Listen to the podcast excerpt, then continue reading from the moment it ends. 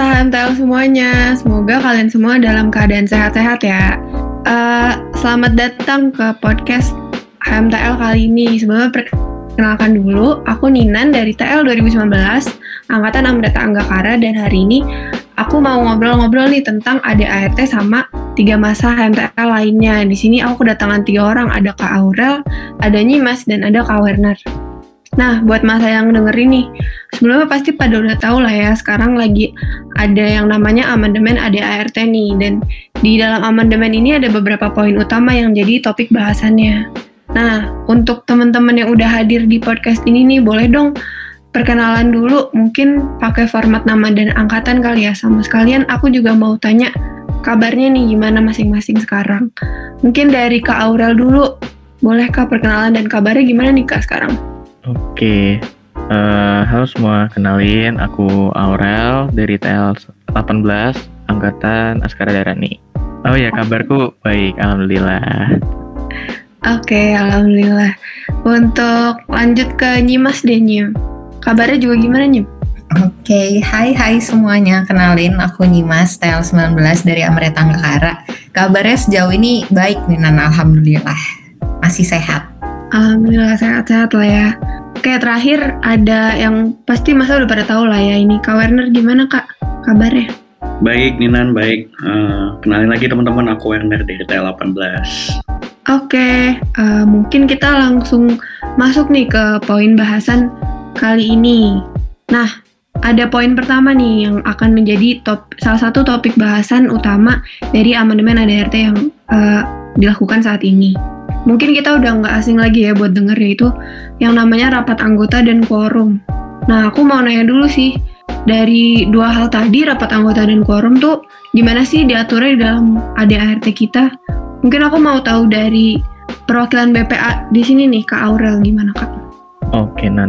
Jadi, kalau di ADART itu, RA itu sebenarnya ada tiga ada RA rutin, khusus, dan darurat. Nah, rutin itu untuk bahas masalah-masalah internal MTL uh, eh, ataupun evaluasi kepengurusan LPJ lah ya biasanya kita nyebutnya. Terus RA khusus tuh untuk perubahan ADRT dan atau juga bisa pembubaran HMTL ITB ya amit-amit lah ya. Terus juga RA darurat ini untuk hal-hal yang emang kalau diperlukan aja gitu. Gitu sih kalau di ADRT. Oh, oke okay, oke. Okay. Jadi ada beberapa rapat anggota ya. Nah, aku mau nanya tentang ini deh Kak, tentang rapat anggota rutin kan itu gunanya untuk masalah-masalah internal HMTL.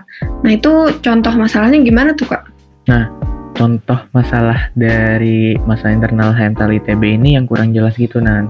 Jadi uh, kita tuh mau perjelas aja sih narasinya agar pas nanti ada kejadian-kejadian lebih mudah gitu dipakainya kayak tahu ini dipakai pas momen ini terus itu dipakai buat era ini gitu-gitu sih jadi kita mau memperjelas saja sih apa sih masa-masa internal handle ITB Oh, berarti justru sih masalah-masalah ini yang kurang jelas ditampilkannya di ADRT gitu ya, Kak? Yoi. Oke. Nah, tadi kan kita udah bahasin bahas tentang rapat anggota. Kalau ada rapat kan ya kita tahu lah ya yang namanya quorum ya, di mana kemarin contohnya pas pengesahan tuh jumlah quorumnya sampai 180-an. Nah, aku mau nanya dulu nih dari mungkin dari Kak Werner. Kan Kak Werner kemarin jadi salah satu orang uh, yang mengikuti pengesahan ini dan butuh quorum untuk memenuhi si rapat anggotanya itu. Aku mau nanya deh kak, susah nggak sih kemarin untuk ngumpulin dan ngajak-ngajakin orang untuk bisa menuhin si quorum ini? Oke, okay. Uh, jujur susah ya, tapi uh, dari kami BP nggak kaget soalnya emang dari dulu tuh iklim untuk istilahnya memenuhi quorum ini memang selalu terkendala di MTL. Tapi uh, yang pasti adalah kemarin usaha-usaha dari BP, BPA sama Batsen sendiri uh, udah banyak ya dan uh, alhamdulillahnya terkumpul sih quorum-quorumnya itu. Oh gitu-gitu ya ya. Baik, nah Tadi kan dari pandangan badan kelengkapan, aku mau nanya dari masa deh dari Nyimas di sini. Kemarin kan menjadi salah satu masa yang hadir di pengesahan. Kesannya gimana nih Nyim? Kemarin selama pengesahan tuh sempat nunggu cukup lama ya buat si quorumnya terpenuhi. Iya, kemarin tuh pas nunggu pas pengesahan nunggu quorumnya sampai sejam kali ada ya Nan. Ya nggak sih kawannya total? Iya ya lama banget. Yeah. Itu sempat kasihan juga sebenarnya sama BP-nya yang udah usaha buat nge-entertain masa biar tetap di Zoom. Tapi emang realitanya uh, sepertinya sulit sekali gitu buat masa MTL buat nyampe angka quorum ini gitu. Mungkin karena faktor quorum yang terlalu tinggi angkanya atau emang dari masanya aja yang sibuk dan tidak menempatkan rapat anggota ini di prioritas mereka gitu. Oke, berarti tadi ada beberapa faktor juga ya dari sudut pandang masa terkait si quorum ini ya. Hmm, menarik. Iya. Berarti uh, emang wajar lah ya si quorum dan rapat anggota ini menjadi topik bahasan di amandemen ADRT ini. Nah ngomong-ngomong tentang rapat anggota nih, kan rapat anggota nggak cuma ada pas pengesahan aja ya, ada beberapa yang lainnya. Sering juga rapat anggota tuh disambung-sambungin sama yang namanya musyawarah kerja atau muker. Nah tapi aku penasaran nih sebenarnya muker ini tuh pemosisiannya di ADRT tuh gimana sih? Apa dihitung rapat anggota juga kah atau gimana? Mungkin aku penasaran dari Kak Werner gimana Kak? Oke, okay, jadi uh, tadi kalau buat musyawarah kerja sendiri sebenarnya nggak diatur ya di ADART. Jadi di ADART itu rapat anggota uh, menyebutkan apa aja kegiatan-kegiatan yang termasuk di rapat anggota. Jadi kemarin untuk uh, Muker sendiri, kami dari BP sebenarnya setuju bahwa uh, Muker itu cuma sebagai salah satu media untuk menyampaikan program apa yang ingin kita bawakan tahun ke depan gitu. Jadi uh, kita nggak ngejar angkanya karena balik lagi teman-teman sendiri bisa ngecek apa yang ingin kita bawakan ini tuh di draft bisa juga. Terus abis itu bisa lihat uh, PPT-nya, bisa lihat recordingnya itu semuanya terintegrasi di uh, link yang udah tertera kemarin. Jadi uh, dari kami nggak netapin quorum sih untuk muker ya. Tapi yang penting adalah pengesahannya sih kalau dari kami. Gitu Nina. Oh iya, iya iya berarti sebenarnya muker ini nggak sama banget persis kayak RA ya soalnya kan ada nggak ada yang namanya quorum di muker ini. Oke, okay. iya. menarik menarik. Nah tadi udah ngomongin tentang muker, ngomongin tentang rapat anggota, sama ada juga ngomongin tentang quorum. Bahasan selanjutnya apa nih tentang amandemen ADRT? Nah, ada satu bahasan yang udah lumayan digunjingkan ya dari amandemen eh dari tahun-tahun sebelumnya yang juga menjadi salah satu alasan uh, anggota uh, BPA BPA tahun lalu tuh mau melaksanakan amandemen yaitu tentang jumlah BPA. Nah, apa sih jumlah BPA ini emang kenapa? Aku mau nanya deh dari Nyimas sebagai anggota. Nyim, kalau menurut kamu jumlah BPA sekarang gimana Nyim? Oke, jumlahnya tuh sekarang tiga kan ya perangkatan ya? Bener banget tiga perangkatan. Oke, kalau dari aku sendiri sih sebenarnya uh, terlihatnya sejauh ini aman-aman aja ya. Tapi sempat kaget juga pas tahu dari himpunan lain tuh BPA-nya mencapai 6 sampai 9 orang gitu tiap angkatan. Jadi kayak 2 sampai 3 kali lipatnya kita gitu.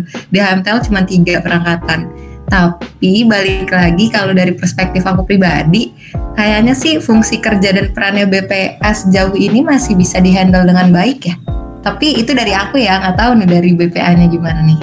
Mungkin Kak Aurel bisa langsung jawab kali ini. Sabi-sabi gimana Kak? Oke. Okay. Uh, eh, kalau emang terhandle dengan baik, uh, alhamdulillah masih bisa terhandle dengan baik ya karena BPA BPA-nya keren-keren banget nih. Cuman uh, dalam keberjalanannya itu kami sendiri tuh kayak masih merasa um, apa ya masih lumayan terseok-seok lah karena sebetulnya banyak hal juga yang perlu diurusin uh, sebagai BPA gitu. Jadi sebetulnya uh, jadi kalau misalkan di MTL itu sendiri kan kayak tiga angkatan gitulah BPA-nya. Jadi kalau sekarang 17, 18, dan 19. Nah, efektifnya itu sebetulnya yang aktif uh, sebagai BPA tuh angkatan uh, dua angkatan termuda lah, berarti 18 dan 19. Jadi jumlahnya 6. Nah, dan BPA 17 itu sebagai penasihat gitu uh, untuk BPA BPA 17 eh sorry uh, 18 dan 19. Jadi sebetulnya enam orang itu cukup sulit sih uh, dalam keberjalanannya. Jadi uh, menurutku perlu diubah gitu sih untuk jumlah BPA karena uh, jumlah tiga ini sebetulnya pas aku kemarin nanya-nanya ke alumni sebelum kan amandemen itu 2011 ya. Uh, sebelum amandemen pun jumlahnya udah tiga gitu uh, BPA-nya. Jadi mungkin pertimbangan jumlah BPA 3 dulu tuh karena dikit ya uh, jumlah anak MTL, uh, TL sih anak TL uh, mungkin masih di 100 kali ya. Kalau sekarang kan sudah angkatanku aja 90 An angkatan 17 juga kayaknya segituan. Terus uh, sekarang nambah lagi inter. Jadinya angkatan AA pun 120 ya. Terus nanti juga ke bawah-bawahnya makin nambah lagi kan seratusan. Nah itu semakin banyak masanya kayaknya BP-nya udah nggak relevan lagi sih kalau jumlahnya uh, 9 jadi mungkin perlu di ya amandemen lah sepertinya Oke, menarik. Berarti dari emang itu menjadi suatu keluh kesah bagi anak-anak BPA gitu ya kak tentang si jumlah BPA ini. Oh, oh. Hmm, oke oke oke. Nah, selain jumlah BPA juga ada satu poin menarik lagi nih yang aku mau bahas tentang ADART sekarang. Tapi sebenarnya aku mau nanya lagi nih sih sebenarnya dari teman-teman. Uh, udah familiar nggak sih sama yang namanya duta HMTL? Ada yang tahu nggak? Jujur ya. kalau dari aku pribadi jarang banget sih dengar duta HMTL. Kali ini juga baru dengar duta karena lagi bahas amandemen ADRT aja gitu. Oh, berarti belum familiar ya sama yang namanya duta HMTL ini. Kalau dari belum. Aurel gimana Kak? Aurel uh, udah dua tahun nih di HMTL gimana Ya, kalau dari aku sendiri sih sebenarnya awal-awal ya, aku juga nggak ngeh kok oh ada duta ternyata di HMTL. Cuman apa sih duta ini? Nah, uh, kalau kita ngerujuk ke ADART gitu ya. Jadi duta HMTL itu fungsinya mewakili HMTL untuk urusan eksternal gitu. Jadi uh, kayaknya sih emang nggak pernah dipakai gitu ya sekarang. Mungkin emang kita pun nggak ada contoh atau suatu apa ya? Uh, apa sih bahasanya kayak nggak ada benchmarkingnya gitu lah dari angkatan-angkatan sebelumnya kayak penggunaan duta gitu jadi kita pun bingung nih duta buat apa gitu Oh iya, iya iya, padahal ada fungsi yang cukup krusial itu tadi ya kak untuk mewakili si AMTL di eksternal. Berarti kalau misalnya si duta ini nggak melakukan fungsi itu sebenarnya si fungsi itu dilakukan sama siapa sih selama ini? Mungkin dari Kak Werner mungkin tahu kak? Nah iya kalau misalnya fungsinya duta sendiri sekarang kayaknya lebih diambil alih sama departemen eksternal gitu Inan. Jadi kan kalau di departemen eksternal kan ada intra kampus sama ekstra kampus yang ngurusin hubungan sama pihak luar HMTL yang di dalam kampus sama yang di luar kampus. Jadi uh, nomenklatur duta sendiri menurutku udah jarang hampir nggak pernah malah selama aku di HMTL nggak pernah dipakai gitu. Jadi mungkin emang sekarang uh, lebih ke eksternal ya fungsinya.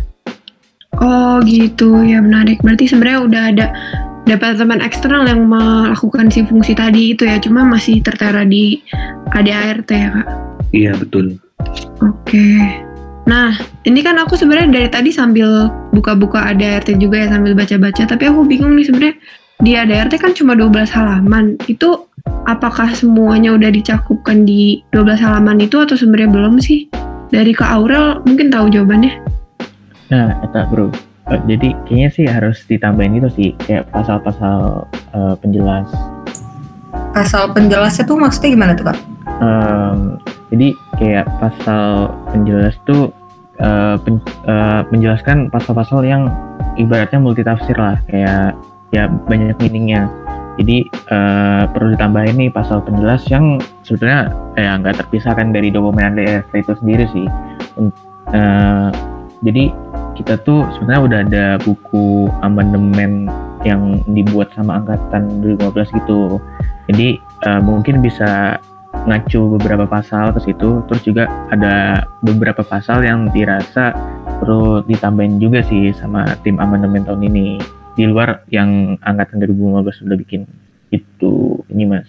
Oh oke okay. berarti uh, di luar si 12 halaman ini ada lagi yang namanya pasal penjelas gitu ya kak? Mm -hmm. Oke. Okay.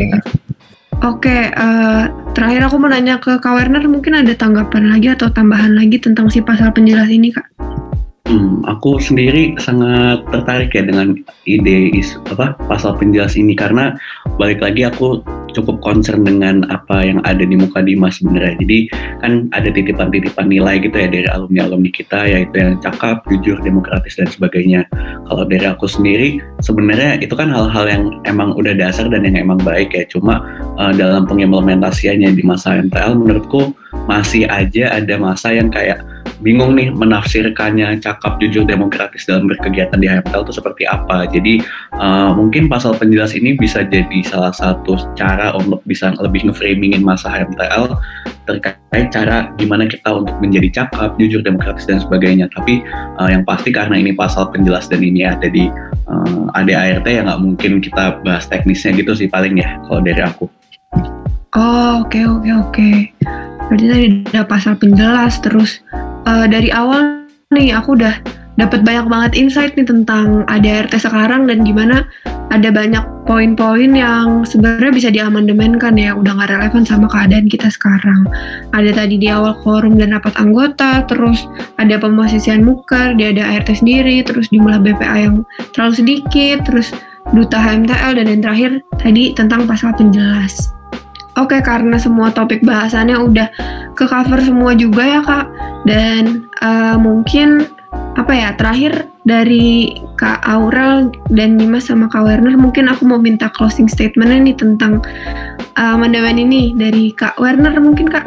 Oke, dari aku sebenarnya ingin titipin ke teman-teman ya mungkin yang mendengarkan sekarang. Jadi harapannya teman-teman di sini juga cukup engage dengan uh, amandemen ini karena balik lagi sebenarnya uh, aku pengen ngajak kalian berpikir bahwa uh, apakah ADART kita ini masih relevan? Dan kalau misalnya masih relevan apa aja poinnya dan apa aja yang emang gak relevan gitu? Jadi uh, biar ke depannya pun kita juga bisa uh, berkegiatan sesuai hukum-hukum yang ada di ADART dan kita juga uh, concern peduli juga dengan ADART itu. Jadi semoga dengan adanya amandemen ini bisa memantik kita untuk membangun iklim mem mematuhi ADART dan juga ya berkegiatan sesuai uh, peraturan yang ada gitu. Paling dari aku gitu aja sih.